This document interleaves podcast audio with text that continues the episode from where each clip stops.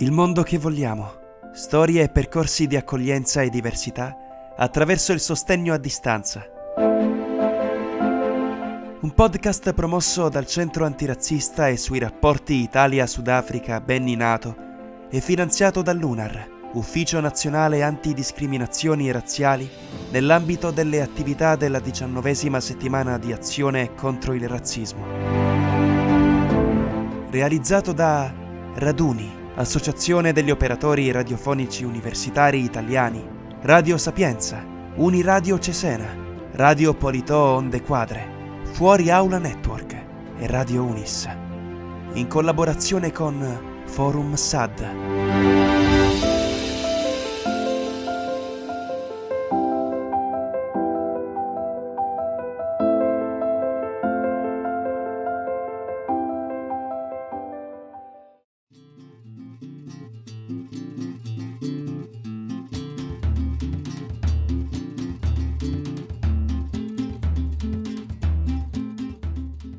Siamo a Goiania, una città di più di un milione di abitanti, rinomata per essere la capitale verde del Brasile.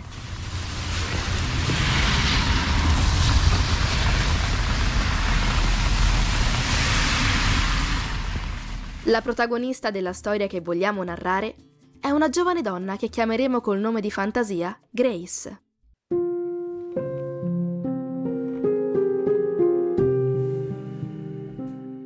La storia di Grace è una storia di sofferenza, di difficoltà e di resilienza, e merita di essere raccontata. Ma per capirla appieno, dobbiamo fare un passo indietro di parecchi anni fa, quando era appena un adolescente. A quell'età le ragazze pensano ai primi amori, a uscire con gli amici o giocare all'aria aperta, dando sfogo alla propria fantasia. Anche Grace passava le sue giornate a scuola, tra i banchi un po' scarabocchiati e scheggiati, le lezioni di storia della Repubblica Federale Brasiliana e quelle di letteratura. Ma a differenza dei suoi coetanei, non trascorreva il pomeriggio al parco a divertirsi.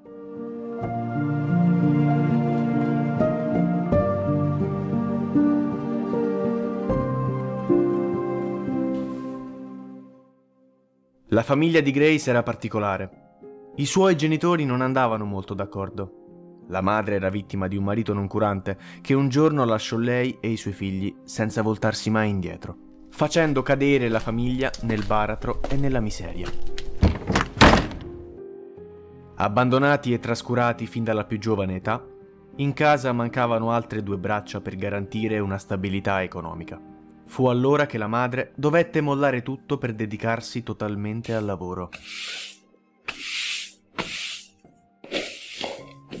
Grace dopo la scuola tornava a casa, dove lasciava le vesti di adolescente e indossava quelle di adulta, badando alle faccende domestiche e prendendosi cura dei suoi fratelli più piccoli. Continuava a crescere, ma la vita le scorreva davanti, senza occasione di liberarsi del peso delle responsabilità.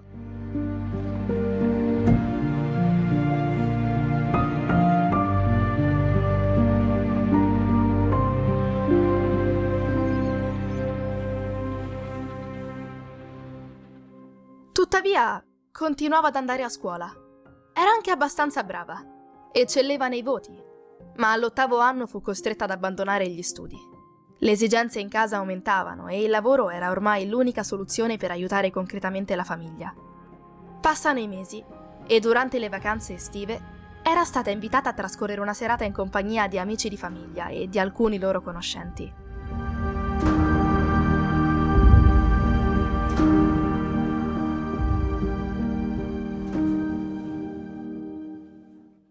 Degli uomini di quella sera fece in modo di restare da solo con Grace. Dopo la lunga serata trascorsa si era fatto tardi e arrivò il momento di tornare a casa. Colse così l'occasione per riaccompagnarla. La città è pericolosa e non è il caso che una giovane e bella ragazza come te torni da sola, disse l'uomo.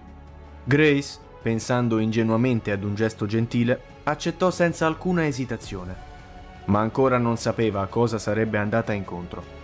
Mentre si dirigevano verso la sua abitazione, l'uomo insistentemente cominciò ad importunarla. Nonostante la ragazza cercasse di svincolarsi, l'uomo si approfittò di lei.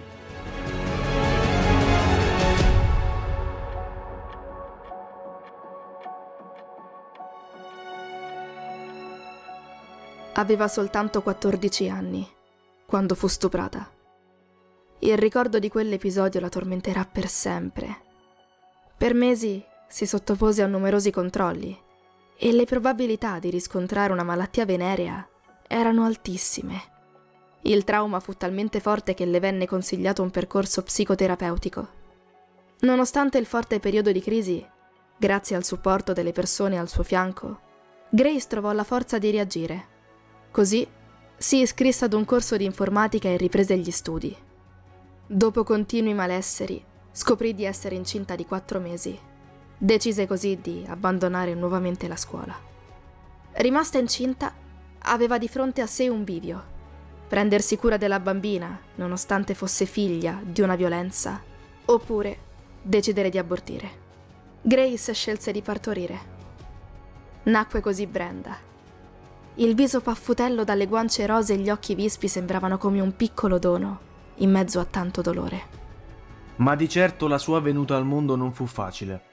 Reduce da una gravidanza difficile a causa della giovane età, Grace scoprì che Brenda aveva gravi problemi di salute. La piccola era affetta da una malattia al sangue che la costrinse a tenerla per diversi mesi in ospedale. Tutto questo però aveva un costo. Le spese aumentavano e i soldi per le medicine non bastavano. Il tempo passa e Grace dimagrisce a vista d'occhio. Il suo dimagrimento diventa sempre più preoccupante. Le ossa sono sempre più visibili e le forze cominciano a mancare. Ormai esausta, fu costretta ad interrompere l'allattamento. La sua bambina le stava prosciugando tutte le energie vitali.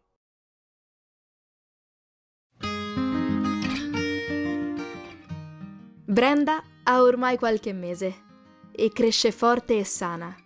È una splendida bambina, amorevole e gioiosa. Le sue crisi convulsive e i ripetuti cedimenti neurologici stanno diminuendo e sembra ormai fuori pericolo. Grace nel frattempo ha raggiunto la maggiore età. È una ragazza madre con un trascorso difficile alle spalle, ma la sua forza di vivere è potente e inebriante.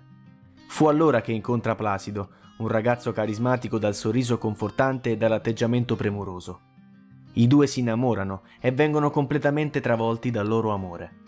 Soltanto ad un anno dall'inizio della loro storia, Grace comincia ad avere dei sintomi che le sono familiari. È nuovamente incinta, ma stavolta era diverso. Questo nuovo figlio era frutto di un amore vero.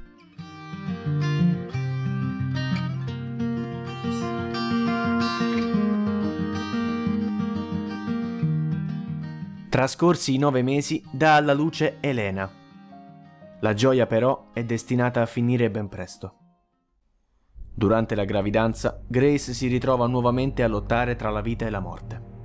Un'infezione gravissima le causa notevoli complicazioni. Cuore e reni sono compromessi. E Grace, a causa di vari trombi, entra in coma. Finisce in terapia intensiva, dove i medici cercano di salvarle la vita. La soluzione per farla sopravvivere sembra essere soltanto una. Sono costretti ad amputarle le punte dei piedi. Una scelta che le salverà la vita. Grace esce dal coma e dopo diverse settimane può riabbracciare la sua Elena.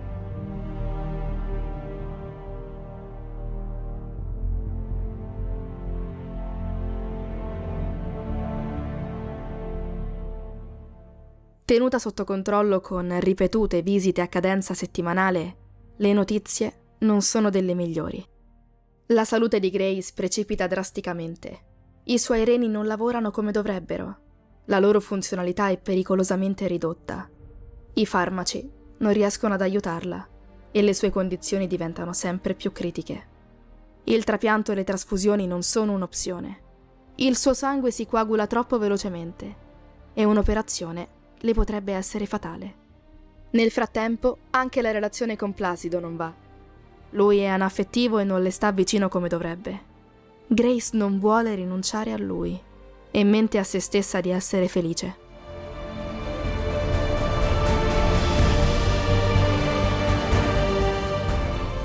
Passano gli anni. Grace ha ormai più di vent'anni. Prende la pensione di invalidità che spesso non è sufficiente. Il sostegno a distanza e il contributo di Caritas Children l'aiutano a vivere dignitosamente.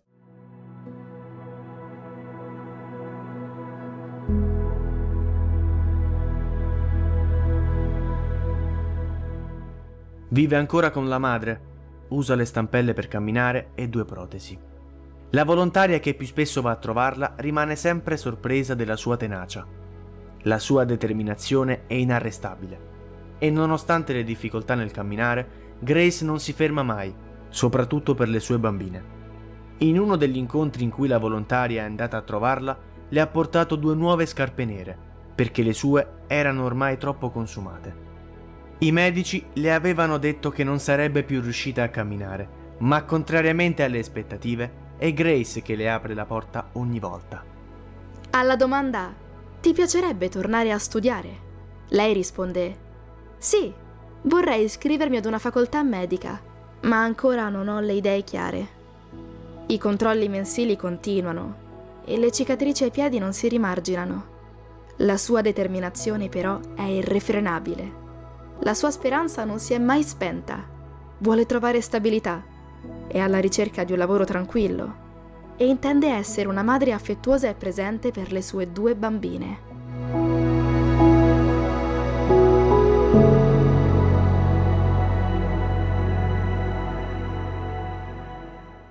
Nell'ultima visita a Grace vennero mostrati dei quadri per decorare la sua camera. Lei ne scelse uno che la colpì molto. Riportava la scritta Dedica più tempo a quello che ti fa felice. Da allora Grace non ha più smesso di sognare per il suo futuro e quello delle sue figlie. Oggi le sue piccole scarpette nere sembrano trasformarsi in ali, con cui volare verso lidi felici e sereni.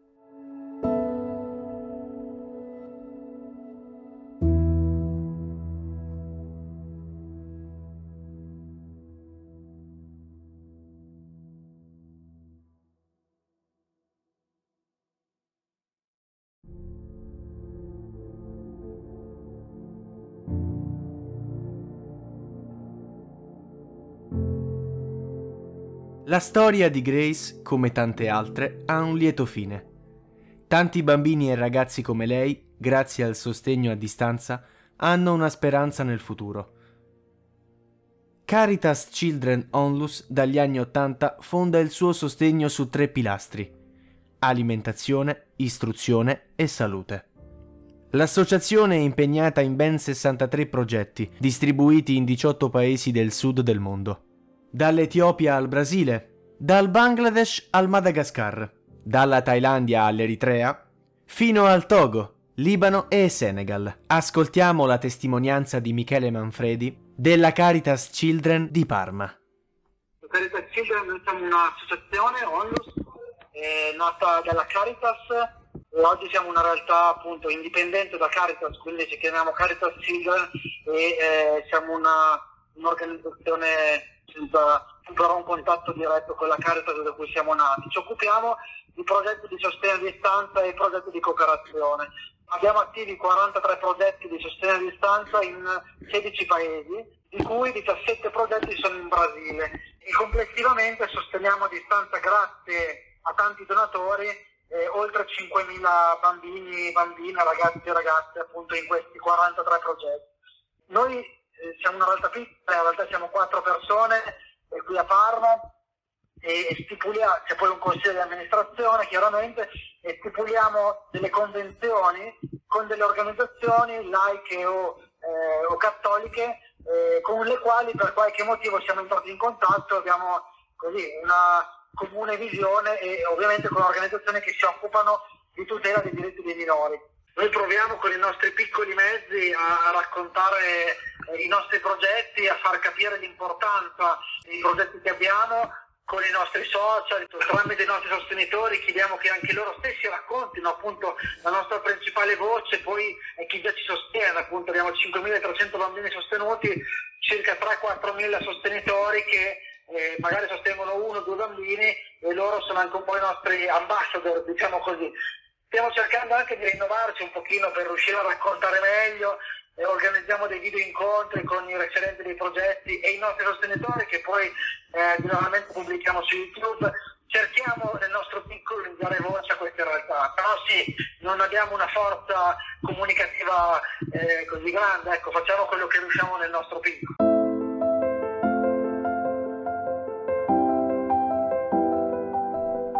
Il mondo che vogliamo.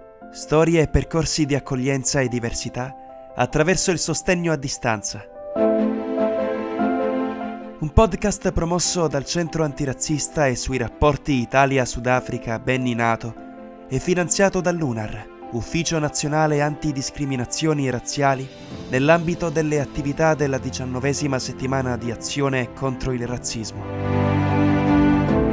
Realizzato da Raduni, Associazione degli Operatori Radiofonici Universitari Italiani, Radio Sapienza, Uniradio Cesena, Radio Politò Onde Quadre, Fuori Aula Network e Radio Unis, in collaborazione con Forum SAD.